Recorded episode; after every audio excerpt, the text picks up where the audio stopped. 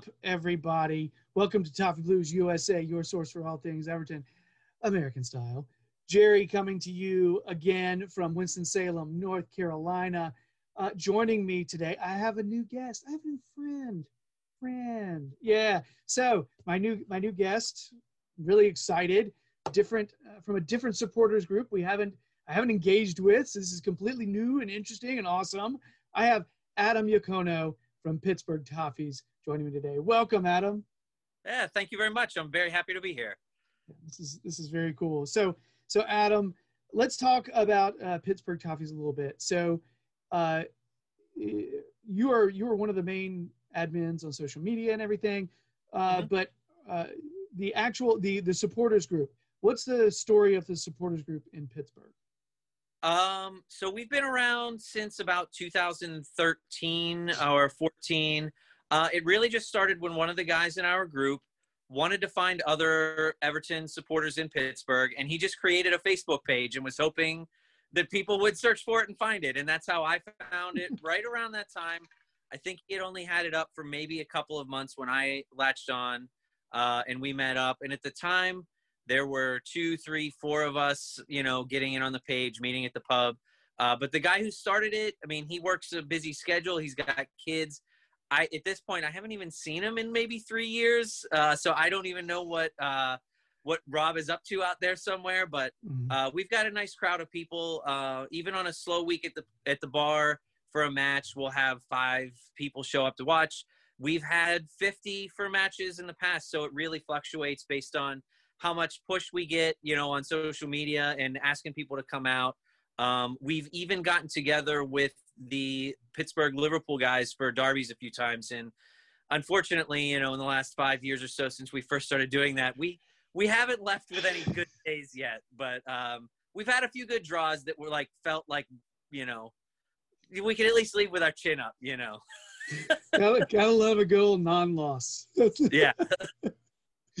uh, so what's the bar over in Pittsburgh? Uh, so our home bar here in Pittsburgh is Industry. Uh, we're right in the city in Pittsburgh. They have a couple locations around town, and funny enough, the s- location in the southern suburbs is actually the Liverpool home bar. Uh, those guys have bounced around a bunch. Uh, I don't know what's going on with that, but we've been with Industry at our location for probably four or five years now. Um, before that, we would meet at Piper's Pub, which is definitely the center of Pittsburgh soccer football culture. Um, but it's, you know, it got to the point, you know, five or so years ago where there wasn't always room for us at the bar. Uh, Everton games weren't always a priority, even when there were three televisions.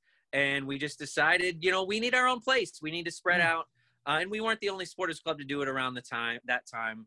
Um, but it's still a great bar. Unfortunately, they haven't reopened their doors since March uh, when the pandemic first hit. But they're active on social media and they're planning on coming back. It's just a matter of when. But they're a great bar. I go there always for U.S. national team games at least. But even if we don't go there for games anymore, yeah. So, just a, a, a question out of curiosity. Do you have a lot of people talk about their support in their local? And I got to be honest, my local, I said it before on the show, is Wake Forest University soccer because we don't have a lot of local professional soccer Right. happening in near Winston-Salem. Right now, you know, we've got some, you know, uh, NCFC is is in Raleigh and Charlotte Independence is in Charlotte, and now we have Charlotte FC. But it was, it's like that's the thing. It's like it's been a it's been a struggle to find a local. Who's who's your local? So our local are the Pittsburgh Riverhounds. River They are- Hounds. Okay, cool. They're in USL uh, in the USL Championship, which is you know the the the tier right below MLS. Uh, obviously, no promotion relegation, so that's our league. But um, no, it's it's a great it's a great stadium. It's a great ground. We have a great group of supporters. The Steel Army is the supporters group there. Uh, really great people in that. Uh, always a lot of fun. Um, our stadium's not very big. They built it maybe 10 years ago. Uh, I think it only holds about 5,500. Um, but in the intervening 10 years, the club got a new owner. Uh, he's really improved the team a lot. We brought in Bob Lilley, who used to be the manager of the Rochester Rhinos when they were winning USL league titles. You know, he was with them. Uh, we haven't won any league titles yet. We, you know, but we finished first record in the Eastern Conference and Mhm. uh, had some really great. See, we went undefeated at home two summers ago. Um, so we've had some really good seasons, even though no titles yet. Um, and I should mention, I got to give a shout out to Pitt men's soccer, which is really taken a big leap up uh, the last couple of years. Uh, made the Final Four tournament for the first time in a very long time last Mhm. year. Um, got up to number one ranking in the rankings this year. Uh, lost in the ACC championship game to Clemson, but that's Mhm. nothing to be ashamed of. Ashamed of. Uh, so we're looking forward to the actual uh, Final Four tournament coming up sometime this spring. I don't know the details on that at this time, though. Who's coaching Pitt right now? Um, oh no, you're putting me on the spot, and I forget his name. It's I. It's on the tip of my tongue. It starts Is with it B, but I. Is it Vidovich? Yes, it is He's still there? yes. Vidovich is still there? Yeah, So he was from he's been Wake. there for a while. Yeah. He was from Wake, and he was like, he did skills for like a bunch of youth teams locally here in Winston when he was the assistant at Wake before he became the head coach. And he was my team's skills coach for a while. So every time Oh, I see Vid, so every time I see Vidovich, I'm just like, I remember you. And he's just like, Yeah. he was such a fun, cool guy. He was the coolest coach. He's so cool, you know, Yeah. because he really, you know, because you're always just like, oh, uh, Jay, Jay, and he'll call you out, but also he has no problem just, you know, being really goofy. Like he's just Right. Yeah, he's just the Yeah, coolest guy.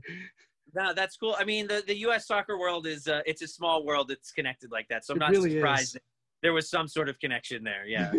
I got psyched when you said Riverhounds too, because I was like, that's one of the teams I know, USL teams, because that's a very distinct brand. Like a very distinct. Like I feel like if anybody who, who keeps up with any USL is familiar with Pittsburgh Riverhounds, I wasn't sure if there was another team that you, if you were like, well, we like this other like MLS team or something. I didn't want to say any names of anything that was nearby, or if there was any kind of city thing where you're like, no, we don't really like them. But uh, yeah, Riverhounds, I'm, I'm psyched to hear that. yeah, yeah. No, we don't really have beef with any of the local MLS teams like you know No. Columbus or Philadelphia. We don't really care. Okay. Okay. Um, I mean, the Philadelphia two team, uh, the Union two or Bethlehem Steel, whatever. There was a little bit of a rivalry there for a couple of years, but um, no, nothing really. I mean, honestly, our biggest rivals are right in USL. So you're talking about Indy Eleven, uh, Louisville. Uh, well, Nashville's gone now, uh, going to MLS, but um, yeah. but yeah, I mean, those are our regional rivals. Um, unfortunately, nobody like really local that's an easy drive anymore. Uh, with Cincinnati out of the league, Louisville's the closest. Um, I think there's supposed to be a Cleveland team coming in, uh, maybe a Buffalo team. Hmm. So that would be fun. Those are games we could do, like a Saturday road trip, get a bus, something like that. That would be so awesome. that would, we'd be excited for that. Yeah. Very cool. Now that's that's one of what you're describing is really one of the toughest things in American soccer. Period. The distance between teams, between bigger teams. Yeah. That's that's like the big rub here. Um, yeah, interesting. Especially when you Yeah. hear people like Rooney talking about how tough it was traveling between games for MLS.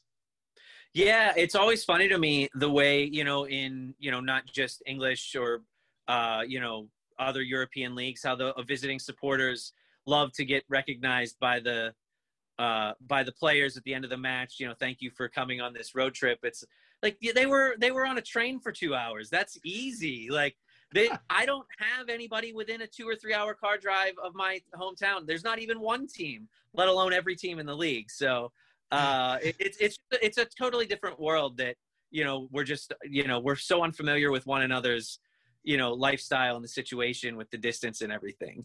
It is, but it's also uh, I feel like a lot of times with our areas we have to really do our best to try to bulk up the soccer culture in our in our community. We do our best, right? Um, I feel like that's a that's a thing. Like that's you know I've got kids that play, and I'm trying to expose them to as much soccer as possible because if I just let it lie and I didn't push it, it's not going to be in their face very much. You know what I mean?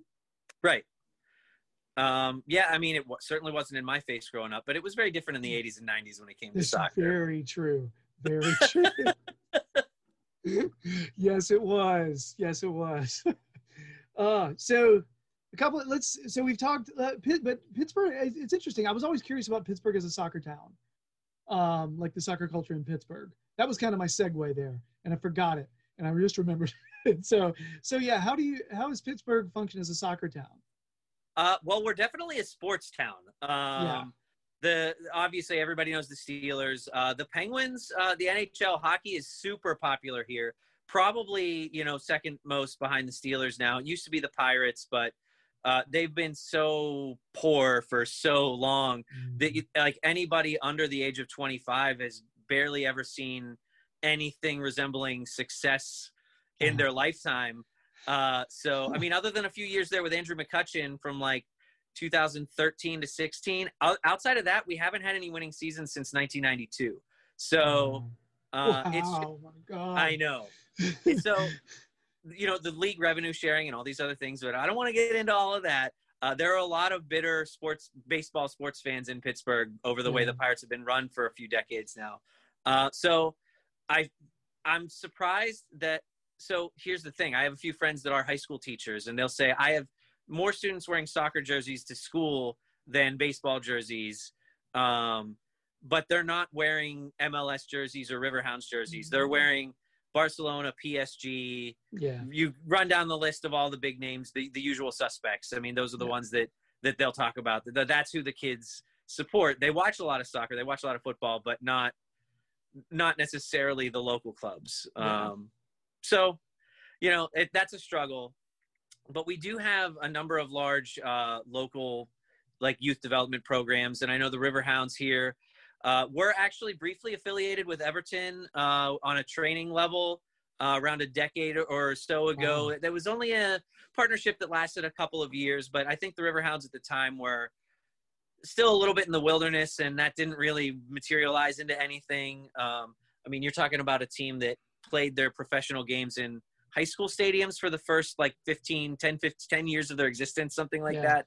So uh, it, it just took a long time for the ball to really get rolling with those guys. And so the Everton partnership never really materialized. But yeah, we've had partnerships with Columbus and Houston and Hmm. a couple MLS teams. Eh, it, you know, nobody here is jumping on board with that MLS team because of a deal like that, you know? Gotcha. so okay very cool i'm always i'm always curious to kind of see like the personality of the town and has that how that translates into the everton support in that town. You know what i mean? Like I, i'm always curious to kind of see i don't know why the psychology is just fascinating to me. Yeah, I think Everton actually is very well represented in Pittsburgh. I think there's something about the Liverpool city um, plus Everton, you know, the personality of the club and the city, the whole like old fashioned working class industrial port city, port city in Liverpool's case, but you know, um, old fashioned working class city. And um, so there's a lot of cultural overlap there, I think. Um, that was part of the appeal with Everton for myself. Um, I, we are, like I said, we're one of the best supported clubs in the city. Um, but obviously Chelsea and some of the others are really big. I think the most supported here in Pittsburgh is probably Spurs. Um, but we actually had, so I mentioned Piper's Pub earlier. There was a fella uh, that moved to Pittsburgh from London back in the 60s, and he was a Spurs supporter. And from the day one when Piper's opened, he was there five days a week talking to everybody that would talk to him. And he just recruited people to Spurs over the years. Yep, and Tony was a great guy. Unfortunately, we lost him uh, a little over a year ago now. Oh, But I'm he was such a sweet guy. He had, he basically had legal pads full of what is now on like Rec Sports Soccer and Wikipedia, all the league tables and stats. He kept them all by hand. So he was a Oh. really cool guy. Uh, and so it's great to have people like that in your community that are just they just want to engage. They want to, when he found out he was an Everton guy, he whipped out notebooks from his from his bag that he had under the table and he's showing me league tables from the 80s and I'm like I'm familiar with all that but I appreciate that you're excited to talk about it Oh, you know so, see, that's kind of what I'm talking about. Is people like that making an imprint on the on the uh, the football culture, if you will, the Yeah. soccer culture. You know, that's that's just massive. Wow, guys, what a cool story. Uh, so so Adam, let's let's let's delve into your Everton journey a little bit. How how are you how are you uh, on this Everton thing?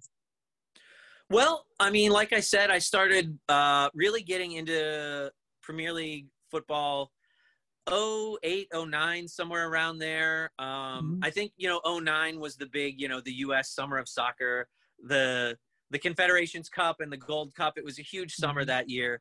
Uh, and that's like after that summer was the first year I was like, I'm going to get serious about watching soccer because I had been watching the U.S. team and following stuff very casually for many years. But that was the first time I got really serious about it. And so early on, it was just, I was sort of agnostic. I didn't have anybody I was supporting. And there were a few teams that like appealed to me. Like I really did like Arsene Wenger. Uh, and Mhm. so like Arsenal was like somebody I enjoyed early on. Uh, but there was something about, uh, I don't know, those Moyes teams for a while there. Like, yeah, sure, the football could be kind of negative at times, Yeah. but uh, there was a personality to the team and to the club that really uh, drew me in. Uh, having Tim Howard certainly didn't hurt. Um, and then the two Landon Donovan spells. The first Landon Donovan spell was probably like that that run there. Had a nice couple wins. Loved seeing Donovan in the shirt. He would Mhm. talk about it in the in the papers and in the media, and I think that really that played big into it. And not only that, but at the same time, right across the park, Liverpool was dealing with a lot of ownership issues with their American owners at the time. Uh, I remember there was one incident where some Liverpool guys burned an American flag in protest, and I was like, you know what? I'm going the other way. I'm going with Everton. You know, that was definitely part of it. Was like a little bit of a screw you for burning a flag like that. It's like I understand that you're upset about various things, but now you're bringing like you're having an, you're sparking an international incident. wow. So you know, I didn't you know I didn't get like really angry or anything, and it, it, I realize it's just a couple guys misbehaving, but you know, it was just a lot of things all building up together at once that sort of drew me into Everton and once I got involved uh, with the Twitter community, talking to people on there, it was I just started having fun, and it was just a blast. You know, wake up Saturday morning, make a pot of coffee, and watch some football, and it was great. Yeah. Awesome. Very cool. Uh, so did you have, was there a one, not everybody has this, by the way, but was there one moment where you're like, that's my switch? That when your Everton switch flipped, where like one game or one goal, or was it the flag burning? It Was wasn't that the the- flag burning. uh, there was i don't think there was really like one switch that like really like was a magic moment it was just like i said i had just been watching and was drawn to a couple of teams and eventually i knew i had to narrow it down and i just did you know um yeah no magic moment i mean there were some great moments there um and i you know and i really loved you know like i said uh tim howard obviously i love just from being with the us team but. Uh Tim Cahill and some of the guys from that era of the team were just they were fun to watch and they were personalities and they they drew me in, you know. So, what's your uh, what's your favorite Everton goal of all time? Where you're like, that one, I've got I get chills when I watch it. Chills when I watch it. I mean, so like there are some so many great ones historically, but the ones that happened before I was watching, they don't give me the same emotional rush, you know, like Rooney's debut goal or some of this stuff from the 80s. Um but I would say, I mean, the one that's like, the, when you say what's your favorite Everton goal, the first thing that springs to mind is Tim Howard, like Tim Howard's goal, like the field length goal, because Yeah. it's not just that I love that Tim Howard scored. It's like it's funny and it's unexpected. There's humor in it. Like it, it just has a lot going on there. It's Yeah. like a windy, rainy day, uh, and Tim Howard's the guy that got the goal for us. Um, I always felt bad for Bogdan on that one though. Well, Like, yeah, Tim Howard did too. That's the thing. Like when you you know you always read the quotes from him. He was like, I didn't really like scoring that. you know. Yeah. Or, you know, it was it was like I felt really bad for him, and I was just like, wow, I don't know if I would have ever expected anyone to say that. Yeah, I mean, I think if I have to, you know, maybe one that isn't, you know, kind of sentimental because of the American connection and the oddity of a goalie scoring. Uh, it's probably Jagielka's Derby goal that that came out of nowhere. It was so so good. That's Um, my that's my Everton moment, dude. That's my moment. That's my one. Yes. I'm so psyched you said that. Yes. All right. Cool. Yeah, where he went, ran over and grabbed the hat and put it on. Yeah. Oh, it was yeah. I mean, and of all guys to have such a perfect shot. I mean, uh, Phil was a great defender and he was our captain and everything, but he's he was not known for his goal scoring prowess, and so it was just so unexpected. Hold on, hold on, hold on. I just realized I made a mistake. I'm talking about a different goal. What? Talking about a different goal. I'm so embarrassed. I, I got, I got, I was so excited. No, that's that's not my Everton moment. That's my favorite Everton goal. What you just said. That's my favorite Okay. Everton goal. That thunderbolt. That's my my Everton moment was Jelavic. Jelavic. Oh, really? Yeah, Jelavic scoring against Spurs last second. That's when he went and got the hat. That's what I was talking about. Yeah. about. Okay, that's the hat. You The- lost me with the hat. I just No, it I made no sense to you. something. of course, yeah. that's why you gave me that look because it was wrong, Adam. That's why. I've had a long day. Everybody, I'm not even going to edit that out. Leave it. It's a mistake. I had good intentions. I promise I don't normally mix those up. Anyway, so so anyway, so last question for for like Everton. No, no, no. I have two. Who's your favorite current Everton player? Favorite current? Um, I mean, he's been my favorite for years now. It's Seamus Coleman. Uh, I mean, hey. uh, you know when he well when i first started watching the club i mean he was a young guy we had just recently brought over from from from sligo um he was playing in the midfield a lot as like a on the right side like he Yeah. wasn't fully trusted as a defender yet and he worked his way into that role and he's just you know he's been there since i started supporting the club i mean i realized you know maybe 10 12 years whatever might not seem like a long time but Mm. it's my entire tenure with the club so uh, and he's been there the whole time. I mean, I love Leighton Baines and a lot of guys over the Mhm. years, but Seamus was always my favorite. Um, Cool. uh, but I mean, among the newer crop of players, I love Richie. Like he, he never stops running hard. Uh, I know he's struggling a little bit as far as scoring goals this season, but he he puts in a work rate game every Yeah. day. Yeah. Uh, and he, you know, even if Calvert Lewin and some of the other guys are scoring most of the goals, he's taking on defenders. He's doing hard work. He tracks back and defends more than just about any forward Yes, I've ever does. Mm-hmm. seen. Uh, and I, you know, and that hard work and that just digging in and doing all the the dirty work uh, is something that I'll always. I mean, like I said, growing up as a big hockey fan, doing the nitty gritty is like yeah. you know is a high is a high skill and and to be honored. You know, so nice. Very cool. Yeah, uh, we get a lot of Richarlison from our guests saying Richarlison's their favorite player. I think we've had one Seamus Coleman, one other Seamus Coleman, which is awesome. okay. Uh, yeah, I like it. I I always feel like it's a good personality, like Gage. Kind of tells you a little about Yeah. the person. You know, it's kind of cool. Uh, so now, heck, this may be your same answer. All-time Everton player. Which all-time Everton player is are you? Like your personality. So, if you take a look at any, it could be anyone that you've seen, and you're like, that person, I connect with that person. You know, and, and it could be Seamus Coleman normally this is not the same answer, but maybe you're the first one to, for it to be uh, the same answer. What do you think? Where you're like, Well, I you think know? it's hard to yeah, I think it's hard to say that with Seamus Coleman because honestly, we don't. I don't know a whole lot about him. He's not a very loud guy off the pitch. You know, he doesn't have social media, uh, so he doesn't do a lot of interviews as far as I've seen. So I can't really say that like, oh, I'm like Seamus is my my analog because I I don't really know a ton about him. Um, I there are, there has to be a little bit of a leap here. I will say a little bit of a leap for sure. Um, I I would say probably like Tom Davies. Like I love to sort of be my own guy and have fun and not take it. You know, people often think I don't take things seriously, but that's not the case. Um, it's just different personality types and people show stuff differently. You know, yeah, just because I'm smiling doesn't mean that I don't care. And I feel like that's Tom Davies. Like the guy works hard. He's played in how many different positions on the pitch this year?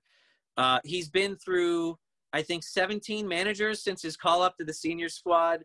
Uh, and he finally has one that's investing in him as a player. Uh, and I'm just, I'm looking forward to what he's still going to do. He's he's got a lot of value still, I think, and I and he's a guy that I like and I root for, and I see some of myself when I look at him. I guess. I'll be honest. I look at Tom Davies, and I, I've said it before on other uh, on other shows, uh, other recordings last year. I'm sure, but but I look at Tom Davies, and I'm like, you know what? if my kids end up as well adjusted and their heads are on as level as his, I'm gonna feel great. You know, Right. because he's so comfortable just being himself, and people give him so much, you know. But he, but he finds a way. He's just cool. He's Right. just cool, man. He's just Ah. a cool guy, you know. Uh, I Ah. like how he rolls around Liverpool on his skateboard still to this day. Yes. Like that's how he gets around. Um, I loved that Christmas break trip that him and Calvert Lewin did last year, Instagramming like fashionistas through New York City. Like it, it, it cracked me up, and I, I, I appreciate those guys. Like they're they're serious pros, but they're they know when to turn it off and have a little fun and and relax and be themselves as well. So yeah, I, I, yeah, I, I'm a big fan. that's a good answer. I think that's the first Tom Davies we've had on this. That's awesome. Well, there you go. Very cool. All right. So now that we we we uh, we know a, a, a pretty darn decent amount about Adam Yukono, we're gonna start transitioning into the uh, the rest of the show. Kind of be segueing away from the intro into uh, into our quick thoughts segment. So, quick thoughts segment. We're uh, we just have a couple of quick things to delve to to kind of discuss, and then we'll get into a Leeds review and then a United preview. All right. So, quick thoughts. Josh King, what are we thinking? I'm really excited about it. Uh, it's a short-term deal. We didn't spend a lot of money on him, but he's had a track record of success in the in the Premier League. Uh, and with such a short term on the deal with him, he's going to be motivated to produce results uh, so he can get himself a nice deal uh, during the next transfer window. So Calvert Lewin needs to be spelled. He needs time on the bench. He needs days off every now and again. And I think King, he's a good guy to bring in and do that. Uh, I don't know if he's going to, you know, I don't know what his goal tally is going to be. And I'm not, I don't have hard expectations on him, but I expect results uh, because I know he's betting on himself by coming to Everton on a short deal, not a big transfer. Let's just, he's putting himself in the shop window with a team that wants to qualify for Champions League. So he better score some goals. And he knows it. And I'm happy to have a guy like that on the squad. Yeah, a a guy like that that that said, you know what, Everton wants me. Cool, let's do it. Oh, the deal is not as juicy as as Fulham's. It's not as long. You know what? Whatever.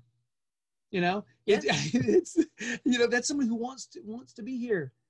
You know, somebody who wants to be here. Who I mean, I got to be honest. He is a higher caliber player in terms. Like I was I was expecting we were going to have to bring in a either a much older player right? A much older veteran or a much younger player who is was going to be w- way more raw, right? So now we got a player who's used to being in front of a Premier League goal, right? Right. He's used to it. He's, he's you know eh, I feel I feel very lucky, especially to not have to overpay him, pay for him. That's awesome. Really good deal for me. Yeah, yeah, I'm happy about it. Uh, I mean, and we knew going into the January transfer window, we weren't going to be buying a ton of players. I mean, Carlo and Marcel set, they put that out there early. This is not a big buying window. Yep. Uh, and we put guys on loan out of the academy that are looking for good minutes at a professional level, and we did that. And then we brought in a guy that can give Calvert Lewin some days off, or at least give him a quality sub. Uh, Yeah. So yeah, I, I overall, I mean, I give him an A on the on the January window. Yeah. Me too. Me too. I just don't have a lot of negativity about the January window at this point. I, you know, I, I think realistically, I think all of us were hoping for maybe one in, maybe one in, but at least to give some opportunities and get some of these other players who are, are probably not going to play for us any first time minutes. Go ahead and get them out, let them play. I mean, you know, some of these players they have good attitudes. They just want to play somewhere, and they're just not a right fit for us right now. So Mhm. yeah, it, it, just a yeah, nothing but positivity about this window. So, all right. So we good on Josh King for now? Yeah, I'm great. Sweet. All right. Next, because the uh, Spurs FA Cup match is going to happen after the United match. Uh, it's going to be in. The, it's not anytime soon-ish. Uh, we're going to hold off on doing a preview for that, but we wanted to at least address the fact that it's happening. So, um, yeah, we've got Spurs next FA Cup. Uh, they are coming off a loss. Uh, at least they're coming off one from yesterday, I believe. Uh, one 0 lost to Chelsea. Yeah. So how are you, how are you feeling about about that uh, Spurs matchup? I'll be honest. I don't know how to feel about any of these matches these days. Uh, I think I think especially when you look at Everton and the ups and downs we've had this season. You know, Kings of September and December, but what happened in October? Um, what happened in that Newcastle game? Um, but then you look at Spurs, and it's sort of been the same story with them: is Mhm. who's going to show up? Uh, and I have no idea. It's got to be driving Jose crazy. I mean, he's already, you know, on the on the edge of crazy any at any moment anyway. Um, I mean, I don't know. Maybe you know we should try to push him over the edge and bring Naismith back for one game. I I don't know. Um, but yeah, I mean, I feel good about it overall. I mean, we we did them in the season opener, and um, we know we can beat them. And I know Carlo wants to get a trophy. Evertonians are desperate. We're desperate for a trophy. Um, and if he wants to distinguish himself as a manager for Everton, his first full season in charge, he's got to either win a trophy or get us into Champions League. It's one or the other. And I he wanted to win that League Cup, um, and that didn't work out. So I think Yep. he's going to go for it big time uh, against Spurs, and I would I would expect us to get the win.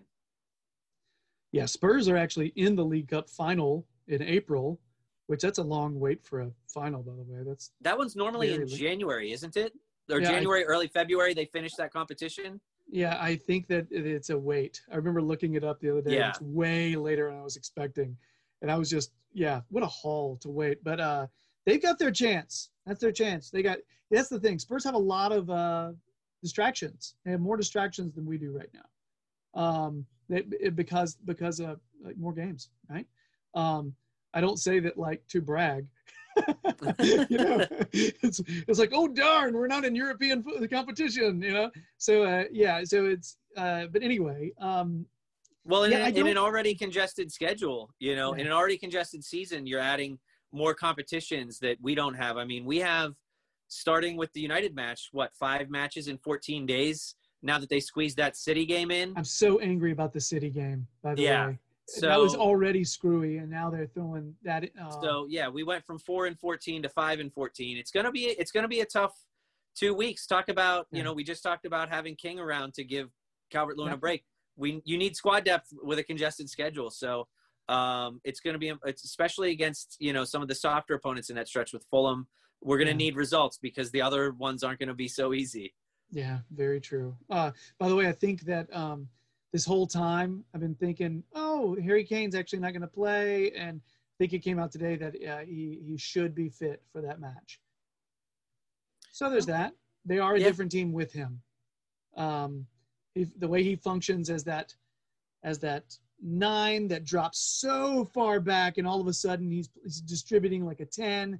Harry Kane just they're doing some weird stuff with him, and it's been kind of fun to watch whenever they're on transition. Yeah, yeah, they they are a fun team to watch. Uh, th- by far i i- the most fun team Mourinho's ever managed, as far as I can recall. I mean, he won a Champions League with Inter Milan, and I don't think they won a single match in regulation in the knockout rounds. Every single one went to penalties because he just did. Let's not lose, and we'll we'll deal with it later.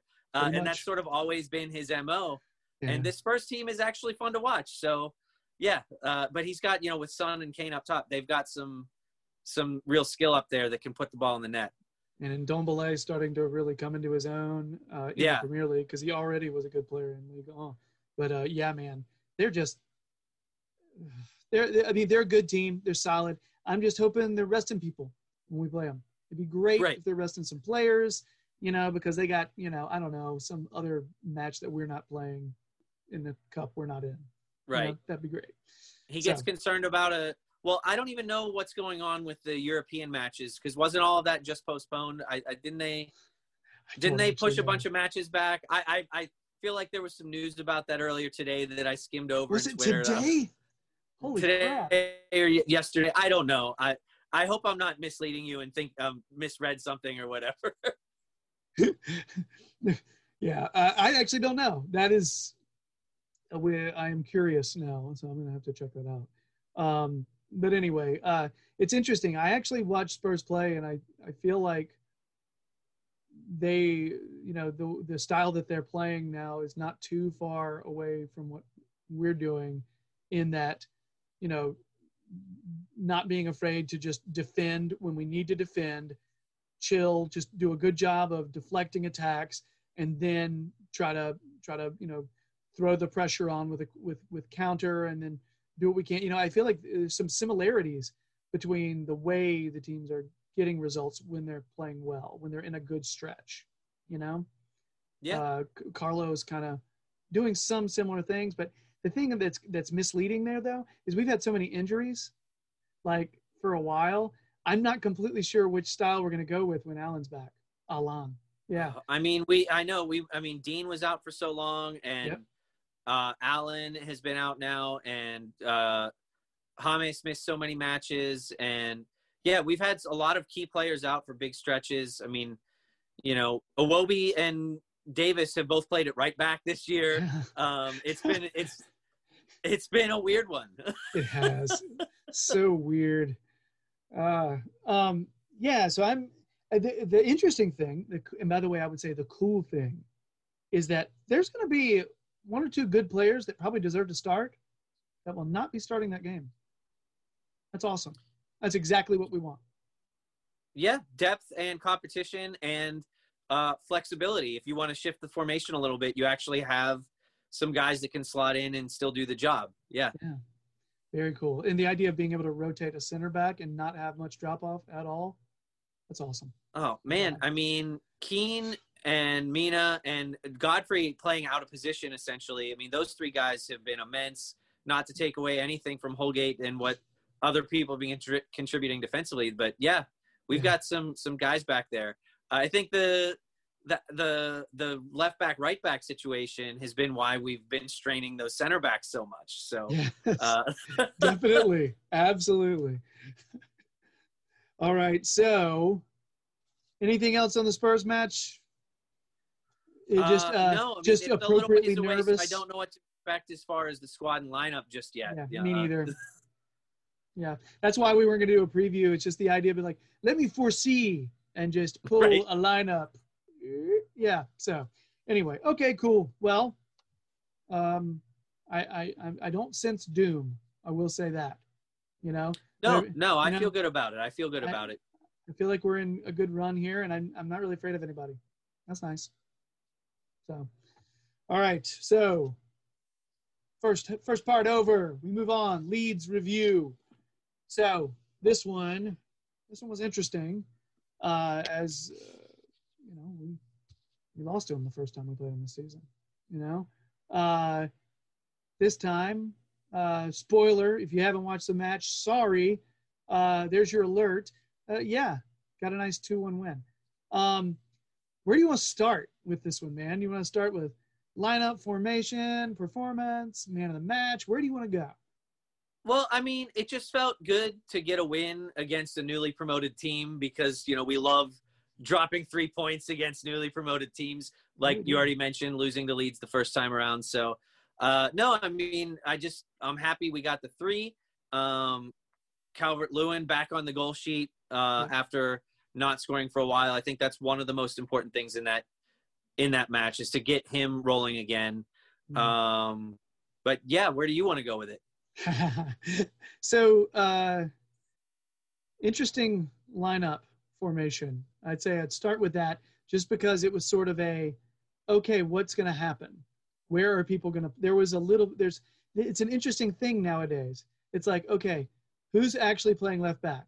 Who's actually playing center? Right. Who's actually doing these things? We don't fully know what formation, which is cool because that means probably the other team is doing some similar stuff, which is fine, right? So how are you feeling? Right. I mean, Uh, well, I mean, we Gylfi got that goal, and he was right up in the box. You know, what in the eighth or ninth minute, like Gylfi's Yep. in the six yard box. What's going on? You know. um, but hey, hey, Digne with a perfect cross again, and he was there to put it away. So, uh, no, it was a, it was an odd game though because we did uh, put pressure on them early, but the second half was just let's defend and not lose this thing. Um, And you know, maybe that's part of the you know maybe that's an issue with our squad is that we can't play with the ball as much as we'd prefer, uh, but we do defend really well. So I'm not really like I'm not scared to play counterattacking football when you've got James and Calvert Lewin and Richarlison, you know, Richarlison and Calvert Lewin running their butts off. Uh, I'm not afraid to play counterattacking with those guys. Yeah. Um, but it is disheartening sometimes when you see those possession and passing numbers. It's like, is Yep. is this a lack of quality or is this Carlo being practical and just trying Yeah. to get the result? and it's probably the latter because he's a pretty good manager. So Yeah, one would think that would be that. Yeah. Uh, yeah, there's some been discussion in our little uh, Toffee Blues chat uh, that maybe the, the, you know our identity, uh, our our stronger games, our stronger performances tend to be when we kind of invite the pressure on for a while, and then we go, and invite it on for a while, and then we go. Instead of trying to play, be the one who dominate the ball. Uh, instead, kind of let them have it for a while and then play off them. Uh, what do you? How are you? What are your feelings on that? I I have no problem playing a defensive counterattacking style. Yeah, Um, it's honestly those fast breaks. I mean, just a few years ago when Leicester won the title, that team did not have much of the ball, and they were still fun to watch because they would Yep. defend like crazy and go over the top, and Vardy would score, and they won a title doing that. Um, clinical. being they, they finish their chances. You know what I mean? Yeah. yeah, uh, being a being a lifelong supporter of U.S. soccer, Mhm. I'm used to defending and trying to score on the counterattack. Yep. Uh, and we've had at times really great success with that style. Um, and we've seen teams win Champions League and Euros. I mean, in the last out of the what last five Euros, Portugal won one, Greece won one, uh, and those guys weren't trying to score goals. No. Um, you don't have to score a lot to win. You just have to score a little bit more than the other guy. Um, you, we don't want it to be boring, dour football like we sometimes got in the Moyes era. But I don't think that was all on him.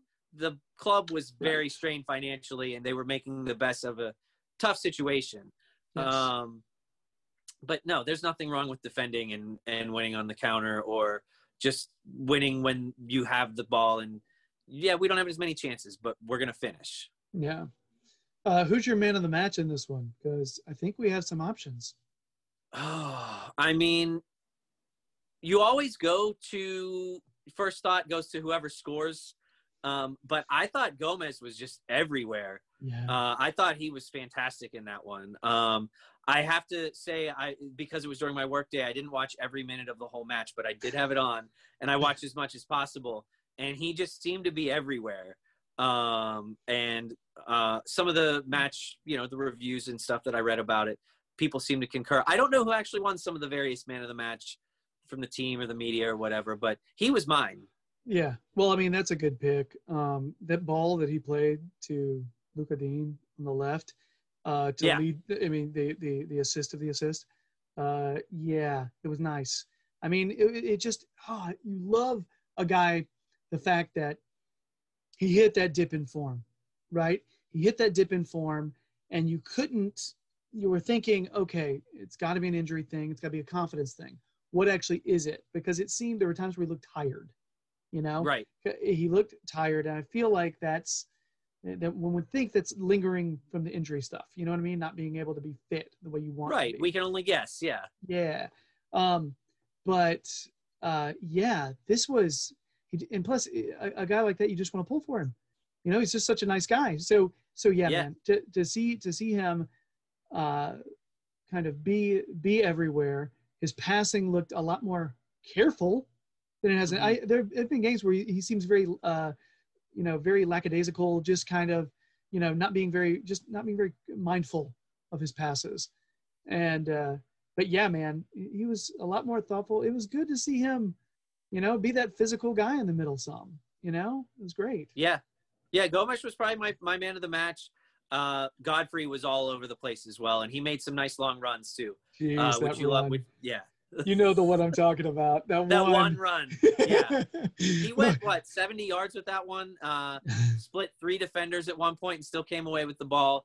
Uh, yeah, that that was that was an incredible moment. But I think whole match, Gomes was my guy. Yeah, he had my my eight year old oh my gosh he's so fast He's just jaw dropped at godfrey making runs up and i was oh it was great uh there's i feel like godfrey always has one like very Godfrey-esque play every game now, where we point to it and like that guy is what Everton has been needing. Watch this play. You know what I mean? It's just Yeah. Good well, I saw. I did see. So, I did see some stats um, that one of those uh, analytics companies was sharing on social media, uh, and Godfrey is one of the leaders in the league at uh, what do they call them? Creative runs, or there's like a name that they use for it, but it's basically um, a, among all defenders in the Premier League, he's one of the top guys of carrying the ball 30 yards or more from his end towards the other end. Uh, he's one of the top in the league at doing that. Um, and I mean, if you've been watching Everton games, you probably Yes. already knew that. Yeah. Yeah, he's he definitely. That's one of the things when you saw like clips of him before he even joined the team when he was with Norwich. When you watch, you know, you're like, wow, that guy has no issue being a center back and just going, you know, and just carrying the Yeah. ball. You know what I mean? Like it's it's a totally. I, you love the idea of a center back doing that and not losing the ball. Uh, that would be the caveat there. Uh, Yeah. Because yeah, they're if they're just going up, losing it, immediately starts a counterattack and they're done. Yeah, not so good. But uh, yeah, the thing is, it's like he fights so hard, he refuses to give it up. It's like he will punch you in the throat if you try to take it from him. Well, you know what? I mean, you want your defenders to have some of that edge, right? I mean, He's you got to be- edge. you want them to be a little angry. Uh, you don't want them to be too angry, uh, flying in there getting cards, but you want them to have some Yeah. edge to. Um, and yeah, and the way he carries the ball does distinguish him from our other center backs. Yeah, Uh, Michael Keane, he's got a pretty good long ball pass. Yerry Mina, good luck trying to dribble around him. Um, but Godfrey will carry the ball. Uh, and yeah, so it's nice to have a varied skill set am- among those those guys in the on the back line. definitely. Um, so my my man of the match we haven't mentioned yet, only because it, I, I it seems a very like negative thing to go with this player, you know. But the guy just absolutely distinguished himself. Olsen was a wall, man. It was Yeah. like I don't know how they didn't score several times, and it was really impressive. Yeah, he made one one mistake, but he bounced back nicely and was immense down the stretch. My gosh, like I, there was one like a second half flurry where he made like a double save, and it almost looked like a triple save. It was ridiculous. it was oh my gosh, loves Yeah. love seeing that man. I mean, was- I think, I mean, I'm not trying to start a, a goalkeeper discussion, but um, it's great to know that you've got him back there, you know, and you're not agreed. just relying on one guy. Um, By the way, Adam, I, you don't have to worry about starting it because that doggone discussion is all over social media and probably in every I know. pub. Well, and I'm not trying to participate in it, you know. if if Pickford's the guy, he's the guy. But it's great to know Yeah. that Olsen is there. Uh, it's such a it's such a i mean it's a great I- it's good it's decent discussion fodder because you're kind of like you know what i do think ancelotti is is improving pickford's mentality and i think pickford is improving having olsen behind him i think it's good but Yeah. i still think he's still making mistakes you know what i mean um Oh, and for olsen, sure. olsen's not perfect but right now who do i trust more on that 1v1 right. I, I don't. I, I hate. I hate to be super negative, but I'm kind of like maybe Olsen. I don't know, but I want Pickford to be great. I want him to be awesome. I, I I've gotten his back a lot. You know, um, I want him to. I, I you know somebody who's had you know some issues like with some emotional stuff. You want them to push through. You love that story. Push through. Get strong again. Awesome, right? But also look good. He looked good, and it was. uh Yeah. yeah so I'll be curious who starts the next one. We'll talk about that in a little bit. Sure. Well, I'll in throw in a quick defense of Pickford. He did talk recently in the media about seeing a new sports psychologist to get his confidence back up, Yeah. and uh, that was great to read because he really has been better uh, after starting Mm-hmm. the season kind of shaky for a while there. I mean, even in September when we were winning, we were giving up goals, and he was not looking great. Uh, Mhm. and he has been looking significantly better uh, Agreed. going back uh, two two and a half months now. Uh, so I, I certainly want to give credit where it's due. He has uh, regained some of his better form that we used to see more frequently. And uh, he definitely has more of a connection with the back line and with the players because he's just been there longer. Mhm. Um, Yeah, it would be short sighted to sit there and go, "Oh, he's just been uh, leaky." You know, it's just you know, he, it, it would be short sighted to not acknowledge the fact that he's made some good saves. Yeah. uh, it, it's it's not been totally. I, I do think there's improvement. It's it's just it's a weird thing. For, I'll be really curious. We'll talk about that later. I, I, I'm like jumping ahead. I'm like, who's gonna start? We're not there yet. All right. So, um, one uh, another shout out for uh, Doucouré as well because he's just like this omnipresent, uh, you know, dynamo who does not stop. Uh, He's one of my I, he's one of my favorite players on our team Uh, because I love the soul of that guy. Just the, you know, he's everywhere. You know, we have needed a player like him for a long time. Yeah, he's the kind of player that'll run box to box. He'll defend for you. He'll occasionally chip in a goal or a nice pass in the box, but he's the he's the guy that does a lot of the hard work that won't mm. show up in traditional stats. You know, he's not getting assists and goals. He's not getting clearances from his own box, but he's doing a ton of work out there for sure. Yeah, he should have had an assist. DCL put that one v one right at the keeper, and I, my, Oh, again, my eight year old looks over. He should have had that. I was like, I know, I know. as as much as Calvert Lewin has been scoring the last year, it does feel like there's so many missed opportunities as well. Uh, how you know how? But yeah, you're Yeah. right. Agreed. Um, uh, so I guess one last little uh, tidbit. Uh, back line, we saw a back line of Holgate at right back.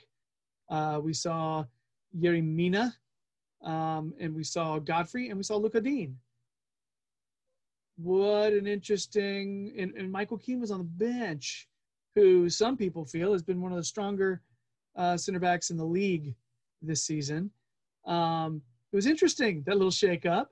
Uh, how are you feeling about how that back line performed? Did you like, you know, any any concerns at all, or did you feel like, you know what, that was just strong? I felt overall it was pretty strong. Uh, I would have liked a little more, um, a little more offensive connection with those guys to get the ball out of our zone a little more consistently in the second half of that game.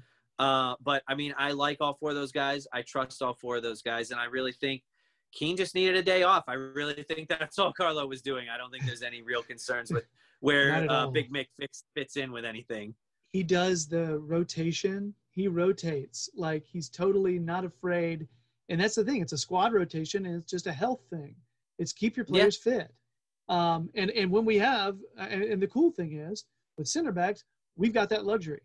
We are deep in that position, which is awesome. Yeah. You know. Yeah, I mean, I think uh, with that lineup, the way that it was set up, Holgate at right back is probably your weak link. Uh, he's not getting forward the way you normally would want a fullback to do, Mhm. um, and he's not quite the same passer as you'd like from maybe Coleman or somebody else over there. Uh, Godfrey, with his ability to run the ball forward, has felt more comfortable, quote unquote, out of position uh, at fullback. Um, but you know, I mean, Carlo, I, I, I have a hard time saying, well, I would have done this because the guy's won three Champions Leagues, and you know, I'd be happy to shine his shoes. Uh, I'm fingers crossed you get that opportunity, Adam. Right. Right on, man. Uh, so, uh, any final thoughts on this one? Uh, no, look, it was a great win. We got the three points that we needed. Uh, I mean, we still have those two games in hand over. I think everybody above us except City. We only have one game in hand on them. Uh, but they're. It seems like they're actually pulling away now. Is what it feels like. Does. Um, but with such a congested schedule, you never know what's going to happen this year. Um, but yeah, we've got those games in hand. We got the win. Nice to bounce back after a poor performance against Newcastle. That Yeah. we're all just gonna pretend like that never happened. I think we're gonna move on with our lives. short, short-term memory. Mm, yeah, Was it a, in uh, Ted Lasso, the goldfish? Be a goldfish with your short-term memory. It's- yeah, man. Take a breath, focus on the now. Maybe it'll be fine. I'm with you, man. Yeah. Well, yeah, really happy to get that three points. Really happy to grind it out. Uh, stay together, cheeks. We stuck we stuck them together. It was nice. So very cool. Uh, yeah, yeah. Love. I don't know. hated losing them that first time. Just pissed me off. You know what I mean? All uh, at work, I've got fans of, from other you know teams, other squads, and they're like Leeds. Really? I'm like, shut up, leave me alone. You know? So I it's know. yeah, it's the worst. But grinding out something like that, and you still got people talking about how great Leeds Leeds' uh, football was. Well, I will. I, I'll throw it out there. My best, oh, my best friend here in Pittsburgh. Uh, he went to Penn State, did a semester abroad uh, back in college in Leeds, and has been a Leeds supporter for almost 20 years now. Um, and so that first match, he was so excited. We're back in the Premier League. We're like he and I hopped on a Zoom chat, watched the game together, Yeah. and uh, it, I knew what was going to happen before it happened. So good for the good good for him, good for those guys, I guess. Welcome back to the Premier League. Um, but yeah, you know, but we're into the the winter doldrums, the the the tough stretch of the schedule where Yeah, you got to have the depth and the consistency, and seems like right now Leeds doesn't have it. They're dropping points, and we're keeping pace with where we want to be. So uh, we've got to feel good about that. Definitely. I'm with you. All right. So if there's nothing else, we move on. United preview. Okay. I'm to spill out a bunch of stats here about United. Uh, current form, second in the table, 44 points, 13, 5, and 4. Not a bad season from United. You know, uh, No, the previous three matches, they're- squeaked by Southampton uh, nine nil. They uh, they it was squeaky squeaky bum time in that one, as they say, right? Southampton had a red card the first like minute. My God, poor kid. It's his debut, and and immediately red. Oh my God. I mean, I, I, you know, I don't really ever have pity or sympathy for professional athletes when they lose bad, but I almost had it in that one. I mean, it was so bad. I mean, it's it's more hilarious. Wasn't there a game maybe five six years ago where City beat Arsenal like eight one or eight nothing or something like that? I and that was- Jesus. I, I want to say so. Uh, there, there was one against a couple of those old Big Four teams that they, there, there were a couple, there were a couple weird ones there. Um, that was just hilarious. When you do it to Southampton, it's not as funny because you know, uh, on some level, they're just trying to stay in the league. Uh, The thing is, Southampton's had had such a decent season. They're you know they're playing all right. So, you know, I I'm not. Yeah.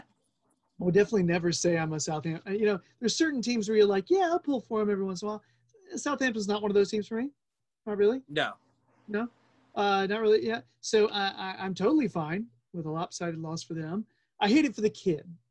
His debut. I hate it for the kid. That sucks. You know, you're trying to do everything, and then oops, I you know flagrantly you know fouled you. Yeah. So- hopefully for him, he has a nice career, and it's just a funny story he can tell to his family and friends. You know. It's awful. Um, I had the worst first day of work you've ever seen. Uh,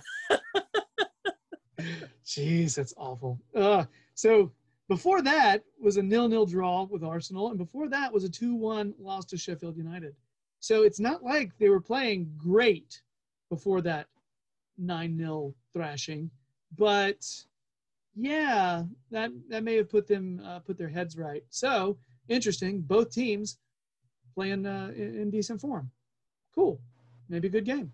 Um, possible lineup: De Gea, Wan Bissaka, Lindelof, Maguire, Luke Shaw. That's kind of their back line that's solidified Yeah. at this point. It's gotten to be pretty consistent for the most part. Um, so there's that. Um, could see Fred and Pogba in the middle. Could see McTominay because I think he's uh, I think he was dealing with stomach cramps in the previous match. Um, but I think Okay. he'll I think he's in the squad. Uh, but probably Fred and Pogba could see that. Uh, it- probably either Greenwood or Martial on the right. Bruno Fernandes, who has just been really solid player this season. Yeah. Um, Marcus Rashford and Cavani, assuming he is healthy all the way. I think he's like 75% uh, for it.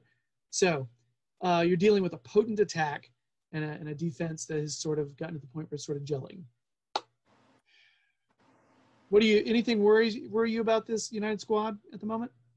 Well, I mean, they're going to have the ball in this match. I think that's pretty safe to say.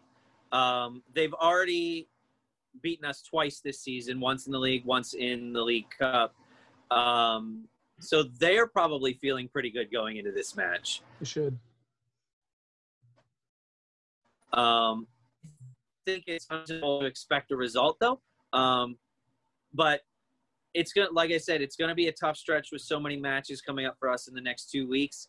It's going to be vital to get a result while your squad is still fairly well rested here at the beginning of this stretch. Um, I, I mean, I feel like a good result for us in this one is a draw, considering that, you know, they've beaten us twice, so they're probably, it's probably safe to say they're better than us this year. Um, so yeah, I'd be happy with a draw in this one. Gotcha. Um, um, I think- but you know, go ahead. no, no, no. You go ahead. I didn't realize you're you're still going. Go. You go on, dude. Uh, no, I was just, you know, uh, with this squad this year, though, I mean, we've gotten a few really great results. I mean, the run we went on in December, we got a few three point matches out there that I don't think everybody was expecting. Um, so I'm optimistic for three, but uh, um, realistically, I'd be happy with one. Understood. Okay.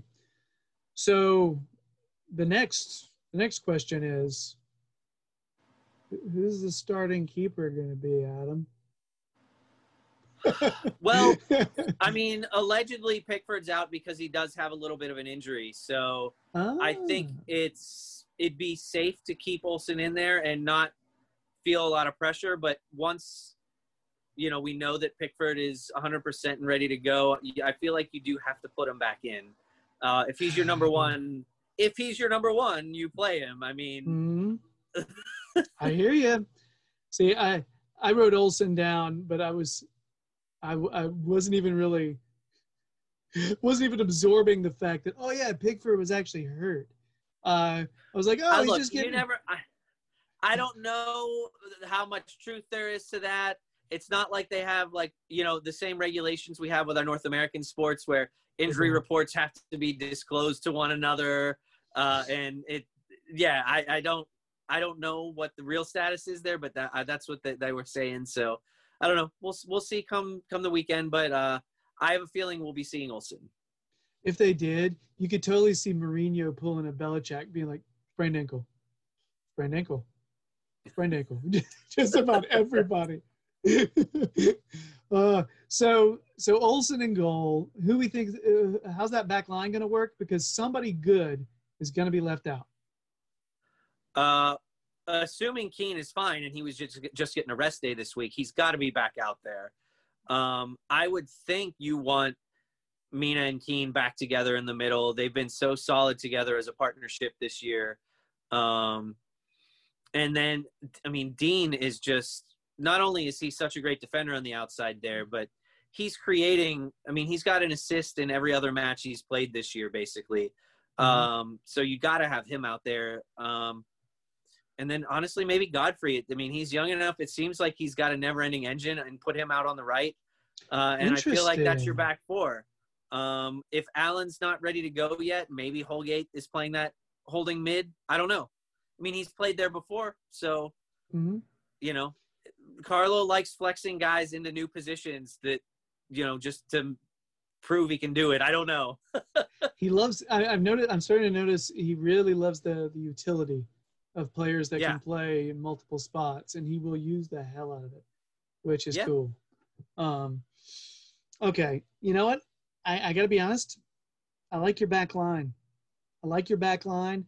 Uh, I was sitting there like freaking out, but honestly, Holgate's a, get may get the rest. You know, throwing Godfrey on. I don't think you can put Godfrey on the bench, and I don't think you can put Lucas Digne on the bench, and I don't No. think you can put Yerry Mina on the bench. You know what I mean? No, they're What they're all do playing do? so well together. Yeah. Yeah. Um, I mean, you know, if we don't know who to throw out at right back, I mean, maybe Tom Davies gets back out there again. Uh, maybe you know Calvert Lewin. He's played there Oh before. yeah. uh, Barca thought he was thought he could do that, right? That uh, guy knows so much. Uh, that's good. The joke that never dies is Calvert Lewin. You were such a bad manager. You thought Calvert Lewin was better suited at right back, but uh, Koeman. I just I, I I'd be cool if Koeman just stopped talking about Everton. By the way, just stop it. oh, just Stop. stop. He's got enough problems at Barcelona. You know. Like he didn't care about Everton when he was managing Everton. He's talking about I Everton know. more now that he's not managing us. It's ridiculous. I cannot Yeah. get over that guy. Jeez. Lionel Anyway. Messi's gonna leave. You better you better get on get on point with that. Oh man, we, we know we know he's basically been brought in to be a transitional dude before they get an actual normal manager. Right, right, right. That's but what, you know, if they that's what I'm banking on. so You know, if Koeman, you know, but if he fumbles this ball the way he did when he came to Everton, you know, Lionel Messi's out. Uh, you know, we've got a warm seat ready for him uh, at Everton. that would be fun. That would be- Yeah. Hey, we are James Rodriguez. I mean, you know, we those guys can talk. You know, we'll see Yep. what we, you know. Just saying. Nothing Yeah. wrong with it. Uh, Yeah. You know what, Carlo? If Let's anybody just can make start the that happen, Cristiano Ronaldo rumors while we're at it, I guess. Big Uh. Rom, Inter, I heard Inter's having financial trouble. Rom, you can come back. You're allowed back. I like the way you worded that. You can come back. You, hey, you can come back. You can come back. Come on in. Sorry. yeah. So, who are you running uh, in the uh, on the next line? Well, we don't know if Allan's back yet, right? I mean, uh, is he supposed to be ready this weekend He's supposed to be ready this weekend. With his newly shaved head? By the way, I don't know if I you saw, saw. that news story. Yeah, Very good. uh, his son's got alopecia, uh, and so he's shaving his head in solidarity. A very sweet gesture in support of his son. I mean, really you expect no less from you know from a father to for his son, but uh, a wonderful gesture. And uh, yeah, I mean, I, I'd love to see him back out there, assuming he's healthy. But like I said, maybe we end up seeing Godfrey or uh, Holgate there. I mean, who knows? Mhm. Um, Doucouré is obviously got to be out there. Um, you know, but I never know. I sometimes I when I see Carlos formations, I don't actually know what our formation is when I see that. You know, I see. So is it going to be two or three or four midfielders, or is it? I don't, I don't know. Um, it's. I mean, our best success has been when it's been Allan Doucouré and James out there, right? I mean, that's been. So I mean, obviously that's what I'd want to see, but uh, or we could. yeah, end I'm not. Going, I'm not sure. Yeah, no, it's, I mean, it's a good question because we could end up doing uh, Doucouré, uh, Gomes, and uh, Allan, and like run like a four-three-three, and then up front, James, Richarlison, and DCL, which is something we, That's that- true. We, We were really hitting our stride, we were doing that. It's just we've gone away from it, and I don't know if we're going to go back. Yeah, and Rodriguez, that's true. A lot, you know, he was listed as a forward out on the right in a lot of those lineups, Yeah, but he really does drift back towards the middle. Uh, he just goes wherever he more like a to go, right? Yeah, he's just I mean, everywhere. Yeah, I mean, I think Carlos may be the only guy that can tell him where to go. Nobody else is telling him what to do. So I think Carlo just says go, man. He just says go to the left for a little while, then go to the right, go to the middle, go to the back, whatever. Yeah, cool. but I mean, feel. he's setting up goals. He's scoring goals. I mean, I'm you're not you can't argue with the results. No, So can't. yeah, Yeah. um, yeah. So I think uh, if we do see only two central, like if it's just Doucouré and Allan, or if it's just Doucouré and and uh, Andre Gomes, Gomes. Uh, so if it's if it's just them, then we could see uh, like you like what you were saying, James at that center, that center attacking mid, yeah, that yeah, 10 position, you know, Richarlison on one side, Iwobi on the other, maybe. DCL could be you know, something like that. we were seeing a lot of good stuff out of Iwobi for a while there in December, and it feels like he's just disappeared recently. So um, I, I don't know. I don't know what to. It, maybe he needs to get back out there. Maybe Carlos giving him a break. I don't know. I don't know either. Um, I, I I am to the point where I trust him. So if he starts, I don't even blink. I'm like, cool. We need, you know, because there are times where we need that safe cracker. You know, you got a lockdown defense. You need a player that can do it on the dribble. He's one of our guys that can do that. Um, yeah, he was playing a lot more when when James was out though, uh, and with Mhm. James back, it's basically depla- displaced Iwobi again. Um, but he's he put in some nice performances, so I wouldn't be mad if I saw him out there. they're both tens that uh, have no issue starting on the outside. You know what I mean? Like that's the thing. It will be when he first came to us. I thought he was a wing. I thought he was a wing player. I had no idea. I didn't realize he was a ten. Like that's what Arsene Wenger, Arsene Wenger said. He was like, "Hey, that's that's his best position. A ten that plays on the wing. You know what I mean? Yeah. That that cuts in and kind of does that. Um, and that's what I mean. Let's be honest. That's what we were doing with James for a long time at the beginning of the season. Yeah. So there are kind of there are aspects of interchangeability there between the two, except one does it on the dribble, and one does it with just the most absurd splitting passes. Just oh my god. His oh my god, his passes have just been otherworldly. And then Yeah. not only that, but the goal he scored last week on his weak foot off the post and in was just uh, that's your that's your bad foot. Like he doesn't have a bad foot. I mean, No, apparently not. I was the thing is he does he usually does do his best to posture and get it on the left if he can. It's not as but I don't even know if he gave himself much time to think about it because it was that quick touch shot. It was so fast, like touch shot, Yeah. so fast. He didn't really. I, I'm thinking it was like an instinctive kind of thing, you know, where he didn't really think it through and just made it happen. Um, yeah. yeah, man, it was. I loved seeing because everybody gives you know talks about how he's pretty much got no right foot. So that was that was solid. That worked Yeah. for me. It really Yeah. Very cool, man. So so we might we might see Iwobi. I think uh, the question will be if Allan is in, are we running four three three? Um, uh, which we have no idea. You know, it'll be hard to tell. Um, because if he is, if we are running four three three, that puts Hamas in a different spot. Uh, yeah.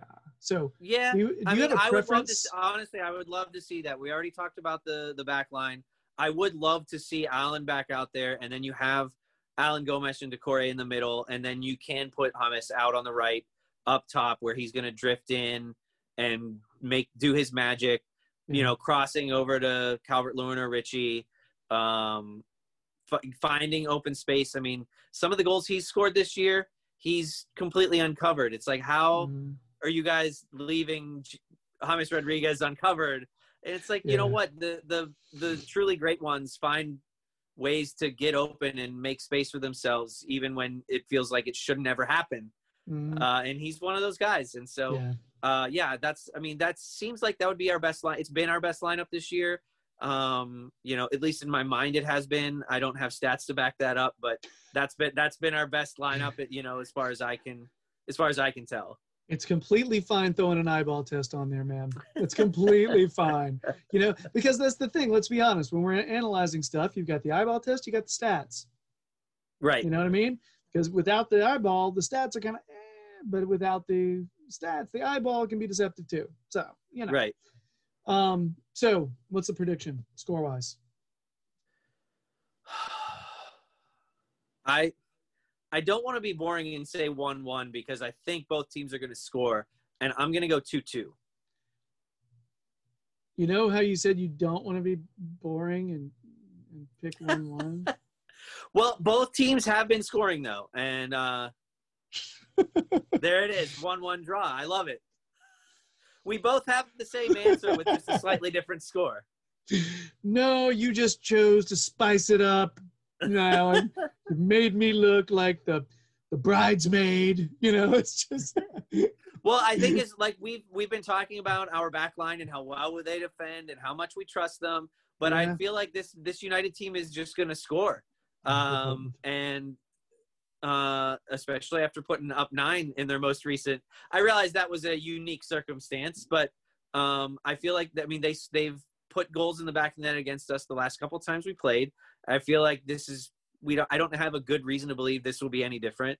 Mhm. Um, but we seem to be getting healthy again.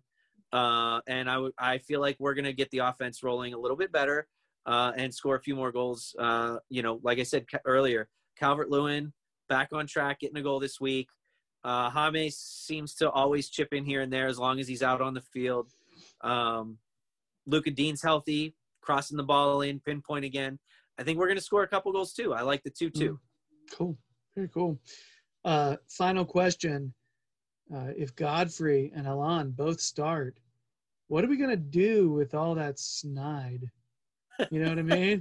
it's, it's, it's gonna be like no one will be will get off easy in this game. You know what I mean? Like there will be Yeah. people in the stands who they are calling out for not doing their jobs.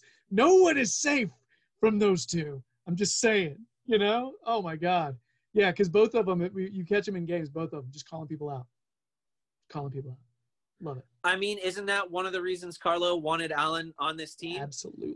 It, he's a guy that celebrates his own tackles and is going to yell at his teammates to do totally better. Does. Yes. Um, and we love seeing it. We love. I mean, we instantly love the guy. It was like, oh, this he fits at Everton. He's what we Yeah. need. He's a he's a personality for us. Yeah. Um, and so yeah, I, I, it, maybe there's so much tonight on the field that they themselves can draw a red card out of United. Uh, I wouldn't be too upset about that. you know, that would be that would be uh, unexpected, and I'm totally fine with that. So yeah, that's very cool. All right, so we're both picking draws. Mine, the paint drying, yawn inducing one one. Adams. Oh, it's not like you said nil nil. Don't get down on yourself. Adam picks the nonstop thrill ride that is the 2 2. Okay.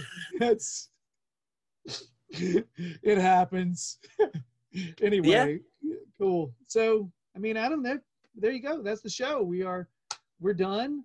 Um yeah, uh, do you uh do you have anything that you want us to plug at the end of the show here? Make sure we tell anybody or everybody? Um, well, I mean, I do want to mention a couple things. Just shout out to our uh, Pittsburgh Toffees at PGH Toffees on Twitter. Uh, go ahead and give us a follow. We are pretty involved with a lot of the Everton Twitter, you know, conversations. Um, and yeah, I mean, with the uh, other local supporters clubs across the U.S., we've been in communication with each other uh, lately. We're working on a few things that we can't necessarily talk about publicly, but some really cool grassroots efforts coming from American Everton supporters. That's awesome. Um, you know, um, especially, you know, one thing we're really hoping to put together in the next year or two uh, is a, you know, pandemic allowing, is a national meetup for Everton supporters in the U.S. A lot of the other bigger clubs, uh, bigger clubs in quotes, I should say, um, the ones that are more well supported in the U.S. historically. That's probably a Mhm. better way to describe it. I like that. Um, That's well worded, Adam. um, but you know, Arsenal and Spurs and some of those other groups have done national meetups, uh, and it's something that we want to do. So we are in talks on how do we organize that? What can we put together? Who's going to be involved? Uh, so I'm really excited about that. We will have more on, uh, you know, placeholder name Toffee Fest. I don't know if that's a final on that, but that's what we've been nicknaming it. So we're working on an idea of how we're going to do something like that and get Evertonians together because uh, we have a great community and um, it'd be great to get to see each other in person. Obviously, there's not a whole lot of that we want to be doing right now. Uh, travel is an issue, et cetera, et cetera. But uh, it's something we want to do. And there's a lot more we're working on uh, that we will be pumping up on social media coming uh, coming up soon. So keep an eye out for that with all of your local supporters club chapters. Yeah. So the I, I see a lot of updates that the su- supporters club groups and people involved in those calls, and it's the most mysterious thing in the world. They're like, "Hey, we just had a call and it was awesome, but we can't tell you about it. It's gonna be great." But just wait and see. You know, it's the biggest tease, and I'm Well- like, "This is gonna be so cool." But I, I understand the secrecy, but it's just like it gets me every time. I always giggle Well, we share the post because we, we want people to know, hey, definitely. there is stuff to look forward to in this community. Um, but you know, you you can't always talk about stuff until it's officially official. You know. Yeah. So Oh, oh, I'm definitely I and I totally get it. I just love seeing it because I'm I'm getting to know some of the because you know some of those guys are starting to come on the show and I'm getting to know them and I love like I don't know. It's just cool seeing everybody post and the fact that everybody's got these plans. It's so cool that these plans are happening in America.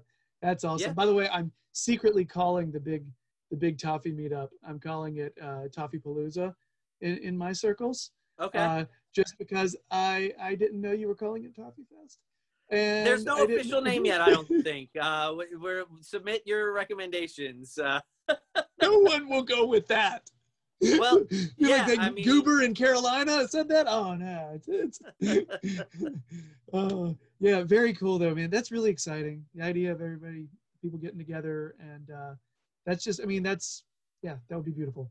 That would be Well, you know- just oh Yeah, it's like you said earlier. Um, I think you were talking about it on the most recent uh, podcast of finding community. Just search Mhm. online and try to hook up with people in your community and talk to them and get together. And that's you know building your own local community um, and working together. And I mean, the guys that we I get to I miss the guys in Pittsburgh so much because we haven't been getting together at the pub this year. Um, but built that sense of community makes the games more fun and it drives up our level of interest and passion and we sort of all get more excited together. And uh yeah so i'm excited to get to see you know i see these people on twitter you know the the charlotte guys and the chicago guys and the san diego toffees and all these guys. And i've never met them in person but i tweet at them all the time it seems. So it'll be exciting. It'll be great to finally meet these guys in person uh at some point. Uh and i and so many more so many more people that we don't know yet there there are lots of evertonians out there that don't know they're evertonians yet and do not we, know we it want to we want to bring them in Absolutely, that's awesome. I'm so with you. Yeah, the you know, it's easy to feel isolated when you're when you're uh, you know a, a, new a new fan of a of, of a team that's not even from your part of the part of the world. Uh, it's easy Right. to feel isolated, you know, um, but you don't have to be. That's the cool thing about it. So, yeah, Adam, uh, thank you for coming on. This has been great hey, talking. thanks for having you. me. It was a blast. I love talking everton. Yeah this was this was really cool to to and, and now we can we can uh we can check a check another uh supporters group off the list. We got pittsburgh pittsburgh toffees on here now which is awesome. Uh hope you can come back again adam talk and uh and hang out some more.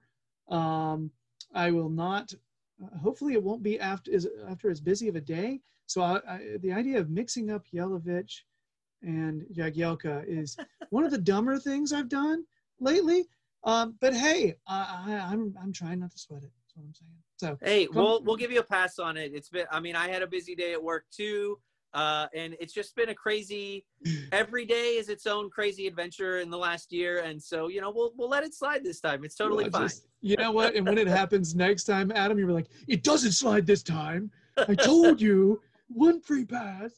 So yeah, man. Nah, man. So th- but thanks so much. Really appreciate you coming on.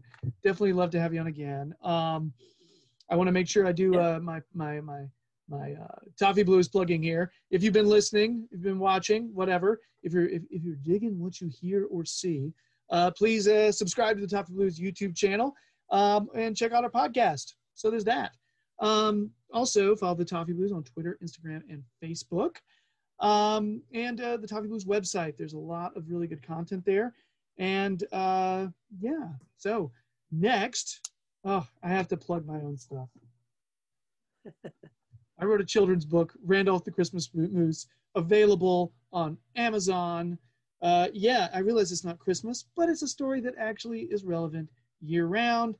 Eh, yeah, it's a story about a, a moose who wants to learn to run, and other people want to take it from him, and that's not cool. Don't let him take your joy. That's what Randolph says.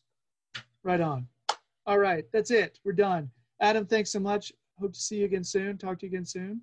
yeah love talking to you have a- uh yeah thanks for having me All right. Everybody else out there, we really need the three points this weekend. So, will it to happen? Make it so. All right, everybody. Much love. Talk to you soon.